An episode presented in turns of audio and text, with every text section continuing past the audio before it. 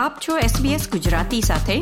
વિવિધ વિષય પર રસપ્રદ માહિતી મેળવો sbs.com.au/gujarati પર. ભારતના ગુજરાત રાજ્ય તથા આસપાસના વિસ્તારોમાં વાવાઝોડું બિપોરજોય ત્રાટકે તેવી સંભાવના હોવાથી ઓસ્ટ્રેલિયન સરકારે ગુજરાત જતા પ્રવાસીઓ માટે ચેતવણી જારી કરી છે. સ્માર્ટ ટ્રાવેલર પર પ્રસિદ્ધ કરવામાં આવેલી ચેતવણી પ્રમાણે ગુજરાતમાં ચૌદમી જૂનના રોજ વાવાઝોડું કિનારે ટકરાય તેવી શક્યતા છે. તેથી જ જો ઓસ્ટ્રેલિયાના કોઈ પ્રવાસી આ વિસ્તારમાં હોય તો તેમણે સ્થાનિક સરકારના દિશા નિર્દેશનું પાલન કરવું તથા હવામાન પર નજર રાખવા માટે જણાવાયું છે. અમારા વિશેષ સંવાદદાતા ભવેનભાઈ કચ્છી બિપોરજોય વાવાઝોડા અંગે વધુ માહિતી આપી રહ્યા છે. આપણો સમાજ આપણી વાતો SBS ગુજરાતી. મધ્ય પૂર્વ અરબી સમુદ્રમાં સર્જાયેલ વાવાઝોડું બિપોર જોઈ તેની ચક્રાકાર પવનની ગતિની મહત્તમ એકસો પંચાણું કિલોમીટરની વિનાશક ઝડપ પ્રાપ્ત કરીને સૌરાષ્ટ્ર કચ્છ ભણી આગળ ધસી રહ્યા છે.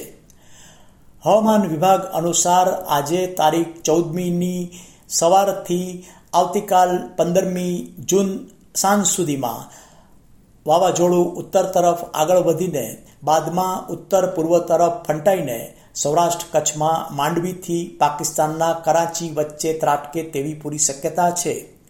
આગાહીના જુદા જુદા નકશાઓ પરથી તારણ મળે છે કે કચ્છના લખપત જખૌથી માંડવી, મુન્દ્રા વચ્ચે વાવાઝોડું ત્રાટકે અને તેની વ્યાપક વિનાશક અસર સમગ્ર કચ્છ જિલ્લા ઉપરાંત જામનગર, મોરબી, પોરબંદર, દ્વારકા, જુનાગઢ, વેરાવળ વગેરે જિલ્લાઓમાં થવાની છે. ગઈકાલે આ જિલ્લાઓમાંથી કેટલાકમાં ધોધમાર વરસાદ પણ પડ્યો હતો. જામનગર અને દ્વારકા જિલ્લાના તમામ નવ બંદરો, પોરબંદર, ઓખા, બેડી, નવલખી, માંડવી મુન્દ્રા અને જખૌ પર દસ નંબરના સિગ્નલ કે જે એલ ડબલ્યુ ચાર કેટેગરી પણ કહેવાય છે, તે લગાડવામાં આવ્યા હતા.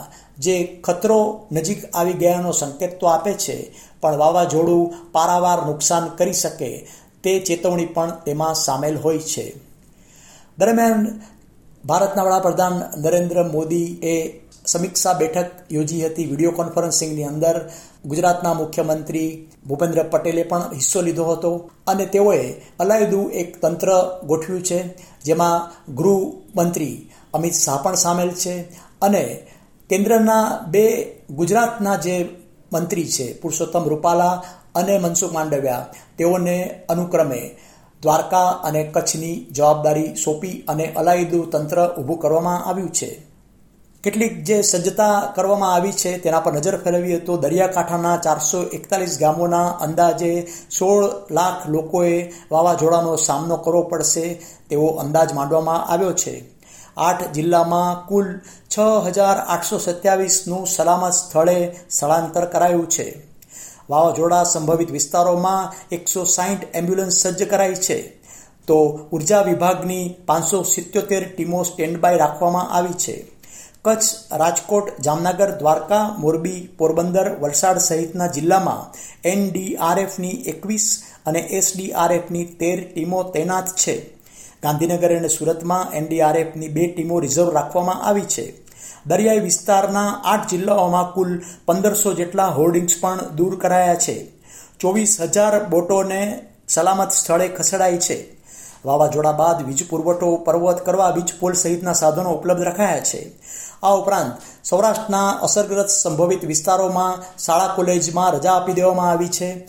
ગુજરાતની નેવુંથી વધુ ટ્રેન સોળ જૂન સુધી કેન્સલ કરાઈ છે, જેમાં સૌરાષ્ટ્રને સાંકળતી મોટાભાગની ટ્રેન પણ કેન્સલ છે અને વડાપ્રધાન મોદીએ આવશ્યક સેવાઓને પુનઃસ્થાપિત કરવા સજ્જતાની ખાતરી આપી છે કે જો ચક્રવાતના પગલે પારાવાર નુકસાન થાય તો નાગરિકોને આવશ્યક સેવાઓ તરત જ મળવી જોઈએ, જોડાઈ જવી જોઈએ. તમામ સજ્જતા સાથે વાવાઝોડાની નહિવત અસર માટે કેન્દ્ર હવે આશા રાખી રહ્યું છે. લાઇક શેર કોમેન્ટ કરો. એસબીએસ ગુજરાતીને ફેસબુક પર ફોલો કરો.